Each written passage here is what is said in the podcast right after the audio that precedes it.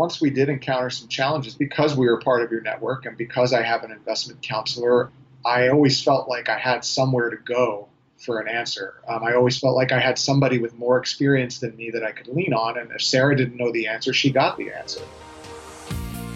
Welcome to the Creating Wealth Show with Jason Hartman. You're about to learn a new slant on investing, some exciting techniques, and fresh new approaches to the world's most historically proven asset class that will enable you to create more wealth and freedom than you ever thought possible. Jason is a genuine self made multimillionaire who's actually been there and done it. He's a successful investor, lender, developer, and entrepreneur who's owned properties in 11 states, had hundreds of tenants, and been involved in thousands of real estate transactions. This program will help you follow in Jason's footsteps on the road to your financial independence day. You really can do it. And now, here's your host, Jason Hartman, with the complete solution for real estate investors. Welcome to episode number 1212. Yes, 1212. Thank you so much for joining me today. I've got our longtime client and I guess I would say friend of the show. He's been very helpful to all of you. He uh, plans to continue to be really giving and helping and just contributing uh, to investors and helping more of them become more and more empowered. And that is our client, Drew Baker. Drew, welcome back. How you doing? Hey, Jason. Thanks for having me back. My pleasure. So, we were talking the other day about a self management uh, success that you had, another one. It's not a big deal, but there are two roads to wealth, as I think it was Ben Franklin that said this either augment your means or diminish your wants. In other words, make more money, in other words, more rental income, or reduce the cost of running the properties. And either way, you will increase your return on investment. You got a flooring story for us, don't you? Yeah, so uh, when I acquired all my properties, they came with a carpet, as they usually do in kind of colder climates. Well, I thought that it made more sense because these are properties where tenants aren't really taking care of the flooring, so to speak, that it makes sense to have them switch over to a more durable approach with vinyl plank flooring. So I had my contractor bid it out, or sorry, I had my property management had their contractor bid it out and this was probably five years ago. Okay, so this was before you were self managing. Absolutely. Right. Yeah. I mean, so I approved the bid and I worked with the property management in some limited capacity to have them figure this out because it was a two story building. Figuring out how to do that vinyl plank flooring and the transitions going up the stairs, I had to basically hold their hand to get to the finish line. But I didn't get a choice of materials. I didn't get a choice of color or types of what they picked out. I had no idea.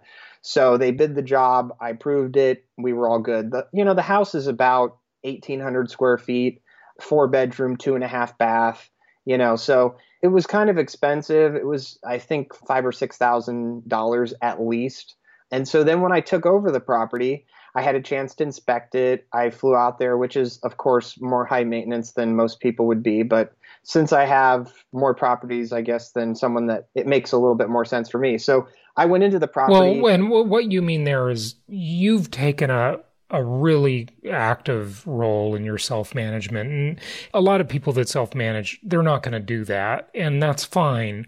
You just really kind of wanted to dive into this and see what it's all about. I think in part you're really doing it for the education and also to sort of correct a lot of history with your properties over the past 10 years or so you know yeah. things that haven't been done right you know so yeah i have a self-management rule that is you should fly out and see your properties every 10 years every 10 years okay which i don't think is that unreasonable yeah. so you get a tax deductible trip to yes. memphis and indianapolis every decade Yes. And if I decide to move it to a five year timeline, I'll tell you why. But, you know, I think that it might make sense to do that if I decide to get more properties in my area and I want to explore because, you know, getting out and seeing the lay of the land and kind of how neighborhoods are transforming over the decades, it is helpful to kind of know where to go next. But, anyways, back to the flooring story. So, my handyman went to the property and said, Hey, the property manager before put this piece of plywood down mm. and just drilled it into the back door that leads out to the backyard. they just put a piece of plywood there. And it was a bit puzzling because they put it right where the, you know, right before where you step outside. So we talked to the tenants, and the tenants said, Oh, yeah, we told the property manager that the flooring, the subflooring, was starting to cave in a little bit, and a little bit of the wood was chipping away. So the floor kind of in that little area that leads outside was sinking in. So they just put a piece of plywood and just put four screws down and that was their version of fixing it. That's what you call so, a band-aid. Yeah. Yes, yeah. So I get the property when I tore the property, I said this is just tacky. I mean, this is not going to be a suitable way of resolving this issue. You know, I want to get in there, I want to peel back the flooring, I want to put in a new subfloor area to patch it, and then I'll put the flooring back on. Well, the flooring that they picked was a glue down flooring. I saw the pictures, yeah. Which, you know, is the cheaper of the types of vinyl plank flooring to pick. Which, but that that's okay. That's not the real problem. The problem no. is what I saw in the picture, right? Yeah. the problem is is I did a massive house, you know, 1800 square feet. I mean, that's not massive, but I'm saying for a vinyl plank flooring job, with all those boxes, they didn't give me any spare pieces to do any patching. So when I received the property, I had the tenant look up in the attic, try to figure out, hey, we need a couple spare pieces. I need five pieces to fix this. They didn't leave any spares for you. They didn't leave yeah. one spare. Right. So I called the flooring company that did it. I managed to look through my invoices. I called them and they said, oh, well, this company was acquired by another company and they have discontinued the product, which yeah, big surprise. That's my but luck. Then you went to Amazon.com, right? Yeah. So then I went to Amazon.com. I found a similar looking flooring that was walnut and with the same dimensions, was glue down, and I bought a case of it, which was like 16 boards or vinyl planks, and I shipped it off to the tenant How for much was it? Five dollars. Okay, so it was a forty-five dollar case of the planks. Okay, of and you, planks. They and and, and, and so you have again, and I know we talked about this before, but you have all the addresses of all your properties in your Amazon account, so yes. you can just with a couple of clicks, you can just ship things off to the tenants, right? Correct. Okay, Correct. good. So I shipped them a case of it. You know, they used six boards. The handyman used six boards to my amazement, it actually came out really good, and it looks close enough that it doesn't, you know, it looks like it was, it blends in fairly decently. So, yeah. so I was able to take care of the problem, get this piece of plywood out of there, and say good riddance to the property management maintenance team that totally goofed. So yeah, that's my flooring story, and you know, it's nice to be able to kind of do that problem solving and make sure it isn't done a cheap cutting corners type way. I know mm now that yeah. that job has been done. I've seen the work. I have all the photos to prove it. Yeah. And my tenant's happy. And the great thing is, though, you can just go to Amazon, you order the product, you have all your properties' addresses in your Amazon account in the address book, and you just, with a couple of clicks, zoom, it's there. And, you know, the other thing you I know that one of your tenants became your handyman. That's great. So, you know, you could choose to just also have your handyman contacts address and ship the item to the handyman as well. So that's great. That's that's a yeah, great well, story. The, yeah. the ironic part about it was my tenant who went and did the maintenance on this property speaks Spanish and was able to translate with the tenant to figure out what exactly had transpired so I have one tenant telling me what another tenant, you know, yeah. it's just having that ability to just communicate. You know, we got on FaceTime and I was able to talk to the tenant and he was able to translate. And see the know, work. Yeah, that's yeah, awesome. see the work, all that that's stuff. awesome. So you you got a free translator, and I'm telling you, like I said before, listeners, view your tenants as a part of your success team. Okay, view your tenants in a new way they really do help you most of the time. I mean, the vast majority of the time, the tenants are super helpful. You know, we all hear these horror stories about tenants. Most tenants are just great people that want to help and want to have a good place to live. And if you're helping them fix up their house, they're they're super happy. Yeah. Yeah, Jason, I I don't think I ever told you this, and I, I am curious what your thoughts are, are on this particular subject. Um, with my tenants, um, there's been a couple opportunities in the past where there's been bills that I could have easily pushed on them, mm-hmm. and I've just decided to kind of take that not a miserly landlord approach, but mm-hmm. to be generous and where, where it's due. Mm-hmm. So, like, I'll give you an example. We had a remodel done on our property um, where they were kind of fixing up a few things and the tenant which, who you know was, on on one of the rental properties not when you say our property it sounds like the one you live in is what you're talking oh, about oh i'm sorry yeah. my wife and i's you know rental property okay, that we have it. we were doing some repair work okay. They re- replaced a storm door and replaced a vanity and really made the place look nice while the tenant was in place. Mm-hmm. And when the guy came that I found on Craigslist to pick up some of these spare, you know, leftovers, the old vanity and, you know, mm-hmm. kind of yep. stuff that the trash man wouldn't take. Right. One of the tenants said, Hey, I have this old couch that looks horrible that I've been trying to get out of my living room.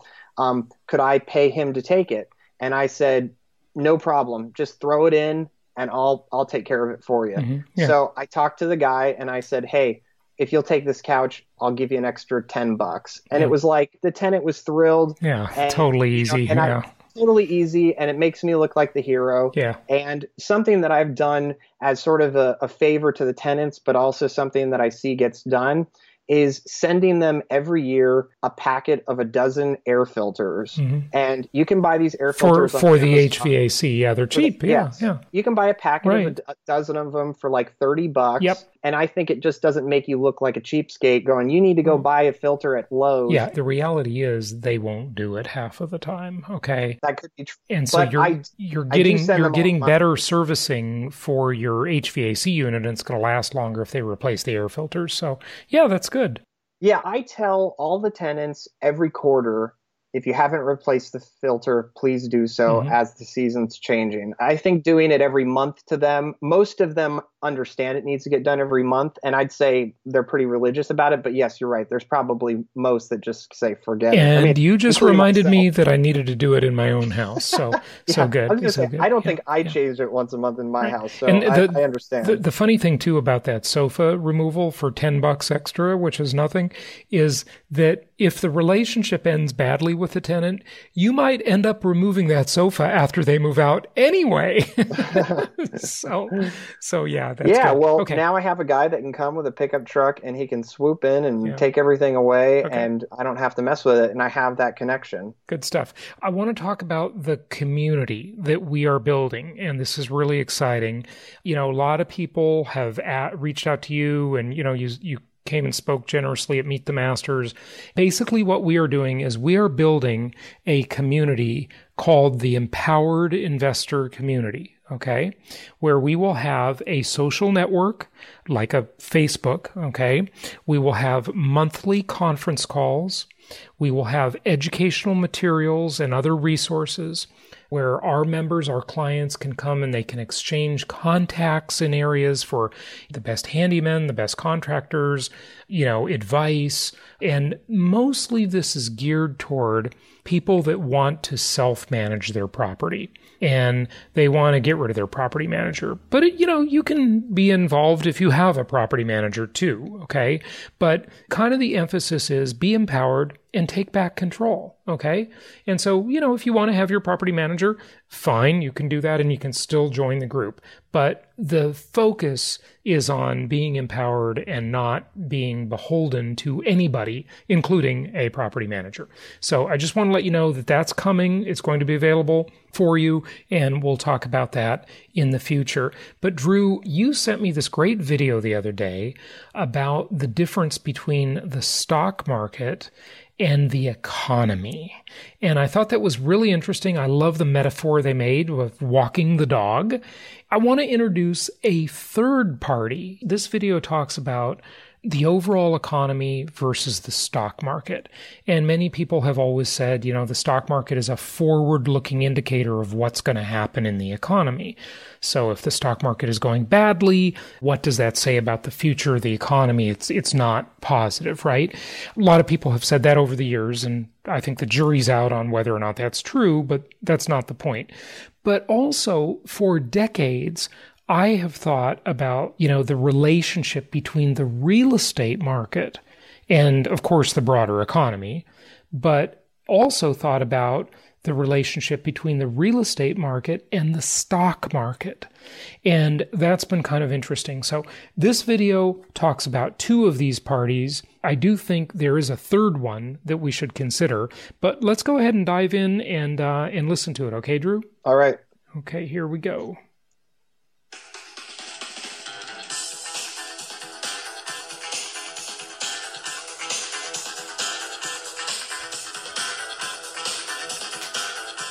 As an investor, you will encounter days where the Dow is up a thousand points. We have the Dow intraday chart, the biggest points gain ever, 1,036. You will also encounter days where the Dow is down 800 points. The Dow Jones Industrial Average tumbled by 831 points. That's 3.2%. The Dow dropping more than 650 points, the largest December decline since the Great Depression. People ask all the time when they see a huge move in the market, does this mean I'm going to lose my job? Does this mean I'm about to have the best year I've ever had in my business? What is the relationship between what stock prices are doing each day versus what's happening on Main Street, what's happening in the real economy? I like to use an analogy of a man walking a dog across a park. Try to picture that. You got a guy, he's got a leash, there's a dog on the other end of it, they're walking in the same direction. However, if you observe the way the man crosses the park, his gait, his stride, it's fairly straightforward. Very few deviations, um, kind of like an economic trend. Then, when you think about what the dog is doing, the dog is running around like a lunatic. The dog is barking at people. It darts to the left. It darts to the right. It strains on the leash. Maybe it chases a squirrel, uh, barks again. The thing with the dog is that's the stock market. The man walking the dog is the economy. So. Well, that's certainly true of my dog. Now, one of the things I liked about this is that he says that the Wall Street versus the real economy. Did you notice that even a Wall Street guy said versus the real economy? And that is so true. Wall Street is not the real economy. Hopefully that metaphor makes sense to everybody. You know, look at the man walking through the park with the dog is walking in a pretty straight line. That represents the economic trend, right? And the dog is the gyrations in the stock market. So I think that's kind of interesting. And uh, Drew, any comments or you want to go back into the video? Uh, we can keep going. Okay. And by the way, this is a CNBC video from their YouTube channel. They've got some really great content there. So check it out. I will say, if I can change my mind, I'm like the dog. I just changed my mind. Um, but if you talk about the broader economy and you just look at things, it's pretty simple to see that if you try to time the market, you're going to lose because nobody understands what's going to happen or what the psychological impact is going to be. And you know that famous quote that you can be, you know, right, but the market can be, you know, irrational you, longer you, you, than can, you can remain solvent. Yeah, yeah. The market can remain irrational longer than you can remain solvent is the concept. And that's a good one. And you know, it's so true because every time I walk the dog, which is a few times a day, the dog has a completely different agenda than I do. I want to get somewhere. I'm walking over to the gym or I'm walking, you know, around looking at nature. And by the way, I saw a whole family of, of ducks today. I saw one big duck and a bunch of little ones. They were so cute. I hadn't seen that before. Living in Florida, everything's so alive I mean, there's just life everywhere. It's amazing. And I'm really starting to appreciate nature more living here. So I think this is good for me. But the dog has a completely different agenda. And I don't know what she's looking at. I don't know what she's hearing. I don't know what she's smelling. There are rabbits and squirrels and lizards and everything under the sun over here. So yeah, that's a good metaphor. Okay, here we go back into the video end up in the same place. They're both sort of walking in the same direction most of the time.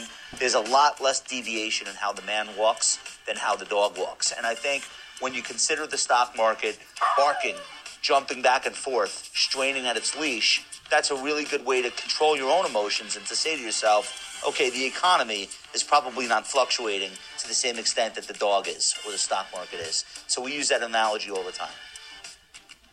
Here's the S&P 500 plotted against GDP growth. You'll notice that in any one given year, you can have some divergence between the two. Look at 2009. Real GDP fell 2.5%. Stock market, meanwhile, went up 26% that year. The 1970s offer some examples of that. In 1975, real GDP, meaning inflation adjusted economic growth, fell 0.2%. Stock market was up almost 40% that year. Now, this is quite interesting given the show that I did with Doug last week. I mean, the difference between the GDP and the S&P 500 is something that is a, I think, a good long term predictor of where stock prices will go. Because basically, you see a gap between the real growth in the economy and what the stock market is doing. And to me, that is something very significant cause for concern. And I talked about that with Doug on the show. You know, you already heard that interview. So, and if you missed that episode by chance, go back and listen to it because we really dissected that a lot. It's quite fascinating. Let's keep listening. Again, related, kind of going in the same direction over long stretches, but in any one calendar year, they don't necessarily have to look alike at all. Now, here's something really important. All things being equal, even if I gave you next year's economic information, what would you do with it? You certainly wouldn't know what the reaction of the stock market or the bond market are going to be. You can have any economic outcome and have any stock market reaction to it, up to and including a terrible reaction, a great reaction, or no reaction. Now, what about the reverse? Do stocks tell us what the economy is about to do? The answer is very unsatisfying sometimes. So stocks are thought of as a leading indicator for the economy, but a lot of times they get things wrong or stock market prices overreact. Good evening. The stock market went into a free fall, losing more in one day than it did on Black Tuesday in 1929. I always point out 1987, that was a 23% crash within one day the economy didn't even notice. I don't think anyone should panic because all the economic indicators are solid. That's Ronald but Reagan. We've had examples where the stock market has been an accurate predictor of what would happen with the economy. And maybe the best example would be the 2000 dot com crash. The worst day ever on Wall Street. All the major indices are now down for the year. We had an incredible economy from 1982 until the year 2000. And then all of a sudden, the stock market was saying, things have gotten way too hot, started to come down, got worse, spread from technology stocks into mainstream stocks, and within a year, we were in a fairly long recession. So there are times where the market is giving you that signal, then there are times where the market is giving you a signal that doesn't end up leading to anything. And being able to tell the difference between the two is nearly impossible, especially in real time. So, whenever you hear someone make a stock market forecast, based on how the economy is currently doing or how they think the economy will be doing, it's very important for you to remember how many other variables impact stock prices and the stock market. Everything from geopolitics, natural disasters, interest rates, tax rates, whether or not there's any kind of fiscal program that takes place, whether or not there's any kind of change in the law for things like buybacks or dividends there are so many things that can happen that are not GDP that will affect the prices of stocks that it's nearly impossible to point to any one metric, whether it's jobless claims or economic growth or overseas economic growth, and say, this plus this equals that. If it were that simple, we would all be rich. Everyone would know exactly how to invest. And 2018 offers us a perfect example. Exciting live breaking news. The American economy growing at its strongest pace in four years. Payrolls rose by 250,000 jobs. So here's a year where you've got solid GDP growth. You've got the unemployment rate steadily dropping month after month, millions of jobs being added, really no negative issues with the economy whatsoever. All of the ingredients that you can ask for to say this is a good economy, this is a good environment for business. Um, stock market went down 5%. So you say to yourself, well, wait a minute. If you had told me at the end of 2017 that I would have all these great things, I wouldn't have expected a down 5% year for stocks. And that goes to show, you know, how many other ingredients there are that affect the outcome. By the way, expectations are one of the most important ingredients. We came into 2018 already expecting all of that great news. So stocks have been priced for the best. We got the best, and guess what? They were already worried about 2019. See, that's one of the other things that I think really throws people off is that the market prices stuff in. You know, you just don't know if the future economic scenario is priced in or not. You really have to be very, very sensitive to that. And we see this in the housing market as well, whether or not something's priced in, right? Like if the interest rates go up, is that already priced into the market? Or does that mean housing prices will decline and rents will rise because those are usually countercyclical, as I've talked to you about in my three dimensions of real estate concept. The oh, question yeah. of I mean, look, is it look at priced the, in? Yeah. I mean, look at the Trump trade deal. I mean, everyone was anticipating a trade deal, and then over the weekend, Trump says, "Nope, we're going to go push the button on you guys and just go full board ahead on your intellectual, you know, like uh, what's the telecom company that they're going after, Huawei or something. Huawei, Huawei, yeah. Yeah.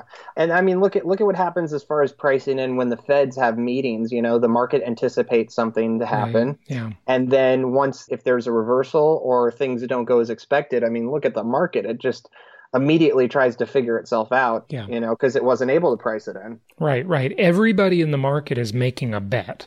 They're trying to figure out the bet before everybody else and all those other market participants. So it is complicated and you just don't really know. You know, it's only going to be an opinion whether or not something is priced in or not to any market in any scenario. Okay, we're almost finished. The other thing I would mention, if you think about the dog analogy walking through the park, a lot of stock market participants expect the Federal Reserve to watch the dog.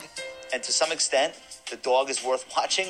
But I do think it's important to realize Jerome Powell, the Federal Reserve chairman, his real job is to focus on the man walking the dog. And so you may see a lot of volatility in the markets that doesn't necessarily get a reaction from the people who set monetary policy. All right, good stuff. Good stuff. Thanks for sharing that video. And uh, again, check out CNBC's YouTube channel for more on that. The way I heard the stock market described in other terms is that if you're pouring a beer, when you pour the beer and you get handed it, there's the beer and then there's that froth at the top. And I think a lot of people misunderstand the market as being just the froth, which is all that volatility. And they don't understand that underneath it, the beer is like the economy or, you know, that keeps chugging along. Mhm. And if you try to just focus on that froth rather than where the market as a whole is going to go, you'll never be really trusting of the economy because it's so sporadic in a short duration rather than over a long time horizon. Exactly. And you know what? That leads us to a good thing to wrap this up with, and that is my newest commandment. I started with 10 commandments, then I added 10 more years ago, and I added one more when we were in Savannah recently for the Venture Alliance Mastermind trip there. And uh, it just came to me when I was on a radio station. And that commandment, number 21, I already shared it with you uh, on a prior episode, but it's, you know, thou shalt avoid manias. Thou shalt not invest in manias. Countless fortunes have been lost in everything from the tulip bubble to the Louisiana or Mississippi land deal with uh, it's John Locke or John Law, I think it was. you know, I read my history all about that. That was fascinating. I'm not talking about the Louisiana purchase, by the way. Don't confuse that. Uh, this is just a private uh, promoter, okay? And now, you know, there's two manias that maybe we just want to quickly touch on. We should do whole shows on these. Obviously, they're big, big topics, but one mania where you've got like these fanboy cult members and a charismatic leader, uh, uh, or maybe charismatic. I don't know. I don't think so, but other people do. And the other one, you have no leader. It's completely decentralized, but it's also a mania. So these two that I'm talking about are Tesla and Bitcoin, or and maybe more broadly cryptocurrency. But Drew, some thoughts on those? If you look at the price action on Tesla lately, it's been a wild ride. I mean, basically, the stock has halved since uh, Elon Musk pretended that he was going to get a buyout offer at $420. Which those of you that know 420, specifically you, Jason, thought that know was that thought that was a joke, right? Yeah, that's what, that's what they, that's what he tried to tell the SEC when they were uh, fining him what twenty million dollars, right? Which I called this one when the stock basically halved. I was the one that called half baked on Elon and the stock. So the stock is now trading under the 210, which would be having it. So I think right now it's at 180 something. Wow, so yeah. yeah, it's it's really unhit. You know, the thing is when you talk about pricing and the expectations for future earnings and expectations, Tesla's a perfect example of that. For a while, they were able to always deliver cars every car that was made was sold. And then when everybody got their cars, the production started to deviate from actual demand. And then you hit the perfect storm of the federal tax credit, which was $7,500 halving on January 1st. So you had this crowding of people trying to get their cars to qualify for the tax rebate. And then the first quarter hits and the tax credit's half the amount and Tesla was forced to lower all of its prices in order to accommodate this change in incentive structure. So they lowered the tax incentive, they lowered the price more than the tax incentive had dropped, and they still sold fewer cars. This is what's ridiculous, by the way, about tax incentives. And anybody who's interested in the opportunity zone, you know, we've discussed the opportunity zone scams that are out there. I mean, there's all these promoters, and this is a really complicated tax benefit if you can catch it. And it's really not that big a deal to most people, okay, either.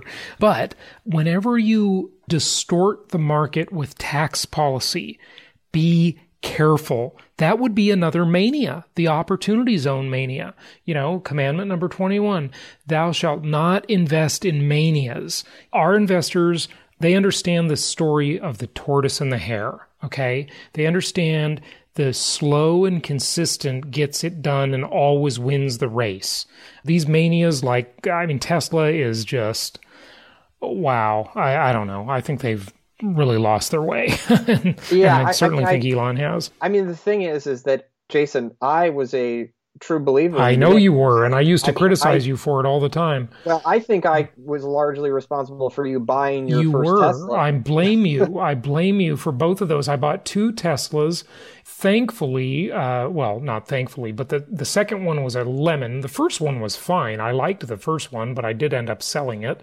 And then I bought the second one. I, I should have just kept the first one, uh, and I probably would have been happy. But the second one was just a total lemon, and after 10 months of haggling with Tesla, they finally gave me a refund. It was just a nightmare to get them to do that. But they finally did it. They really did finally do it. That was good. I'm glad I'm out of it because that car was a, a terrible car. It really was awful. Yeah, and I think this comes down to an, an important factor in terms of back to real estate is that when Elon first started talking, I thought a lot of the things he said made sense. But then when the actions came into place, they deviated dramatically from the rhetoric. And I think when it comes to real estate, there's been property managers, there's been vendors that I've used where everything they say lines up, but then I talk to the tenant and there's a completely different story and the evidence shows that the property manager is showing the item in their best interest in their lens and if everything is interpreted through the lens of the person in power and you don't look at the data you can get tricked. And that's why you go back to what you're, thou shalt be in control. Commandment number three, thou shalt maintain control. And you know what, Drew? You just gave me an idea. Maybe I should create a constitution and then we'll have amendments. We'll have commandments and amendments. the commandments from God and the amendments uh, to our constitution, our there investor constitution. There, there you go. That's a good idea. Let's do that. yeah, let's just hope yeah. you're not God. Yeah. Well, no, I got a riddle for uh, you and the listeners. Now, this goes back to our last president, Obama. Those of you Trump haters might say it about Trump, but the joke was when Obama was president. And it says, What's the difference between God and Obama? Oh. Well, God doesn't think he's Obama. so I thought that was about right. Yeah. Uh, anyway, okay, so uh, we got to wrap it up, Drew. But um, any uh, just a, a mention on Bitcoin because we brought up the cryptocurrency thing. Well, you know, back to China and Bitcoin and the mania and all that stuff. You know, the problem is the Chinese economy is in such dire straits right now with how much debt they have that people are trying to get out of their currency, get out of their economy. And so, you know, they were speculating and laundering money outside of the Chinese economy. And a lot of the Euro Asian bloc has just fallen in love with Bitcoin. So whether it be Japan with negative interest rates, you start to see people trying to pull their money out of the system. And so Bitcoin is that vehicle for speculation. So it's funny that I wouldn't have expected it to double off the bottom. So right now, Bitcoin is above 8,000. I haven't looked at it today. It could be 10,000. It could be below 8,000. It fluctuates so much. Hey, I don't even know. Yeah. But it went down to below 4,000 and it's since doubled. So it's all over the map. And I think this could end horribly bad for anyone speculating on this non productive asset. Yeah, yeah. Well, that's an interesting thing. And, you know, um, I mean, I've done extensive stuff on cryptocurrencies. I even have a whole podcast on it, and I, I thought I should call it the anti. I called it the CryptoCast, but I kept thinking I should call it the anti CryptoCast because every guest I interviewed, I kind of tore their arguments apart. you know? They're they're like, oh yeah, cult leader, cryptocurrency is going to take over the world, blah blah blah. And I I say to them all, listen, I wish you were right. I'd love to be wrong about this. I'd love nothing more than to see a cryptocurrency, you know, or some currency outside of the control of governments and central banks, you know, like a distributed democratic currency, if you will, succeed. But I, I just don't think it's going to happen because the powers that be are way too powerful. And I've discussed that ad nauseum, so no need to get into it here. Drew, thanks for joining us. Of course, we'll have you back on the show. We always appreciate it, folks. Look forward to this empowered investor community. It is coming. We'll tell you more about that in the future. Also, thank you to those of you who have forwarded your spam to us. Yes, we appreciate you forwarding your spam to us. So here's the thing I'll just, I haven't mentioned that lately, but some people in our business, some unscrupulous players, are spamming people. So if you have received an email or a phone call or anything from uh, someone in the real estate business and you're thinking, how did I get this? I didn't subscribe to this. I never went to their website and subscribed. Please forward it to me at reviews at jasonhartman.com. Reviews at jasonhartman.com. Or you can always go to jasonhartman.com slash ask and tell us about it. But it's easier to just forward the email to reviews at jasonhartman.com and we will help you rid your box of spam and make the world right. And we really appreciate that. So please do forward that to us, reviews at jasonhartman.com. Until the next episode tomorrow, happy investing. And Drew, thanks for joining us. Thank you so much for listening. Please be sure to subscribe so that you don't miss any episodes. Be sure to check out the show's specific website and our general website, hartmanmedia.com, for appropriate disclaimers and terms of service. Remember that guest opinions are their own, and if you require specific legal or tax advice or advice in any other specialized area, please consult an appropriate professional. And we also very much appreciate you reviewing the show. Please go to iTunes or Stitcher Radio or whatever platform you're using and write a review for the show. We would very much appreciate that. And be sure to make it official and subscribe so you do not miss any episodes. We look forward to seeing you on the next episode. So, we did something very interesting a long time ago on the show. One of our clients was an expert in guided visualizations and the law of attraction. And she was kind enough to come on the show and do a guided visualization for us. And she actually did this for us at a live event. I believe it was actually at one of our Meet the Masters conferences many years ago. What I wanted to do is offer you a little gift, and that is an extra bonus episode every week. Uh, this will come out on Saturday, a little bonus episode, and it's nothing like a regular episode. It's totally different. It's going to be a guided visualization. I've hired an expert for this, and she does a great job of guided visualizations. And you know the power of visualization. Anything that the mind can conceive and believe, it can achieve. That's what Napoleon Hill, one of the early success authors of Think and Grow Rich, told us. And if you can get your mind, your subconscious mind, to conceive and believe things with multi sensory detail, that is a very powerful tool. So, why don't we take this tool and make it specific to the principles of real estate investing that I teach? And uh, we will do that. We are customizing guided visualizations. We hired this expert, and every Saturday we will release a very short guided visualization as a sixth episode per week on the podcast.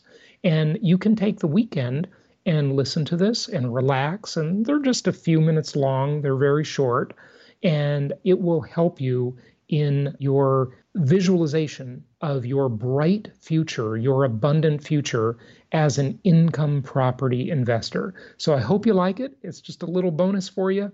Look for this every Saturday.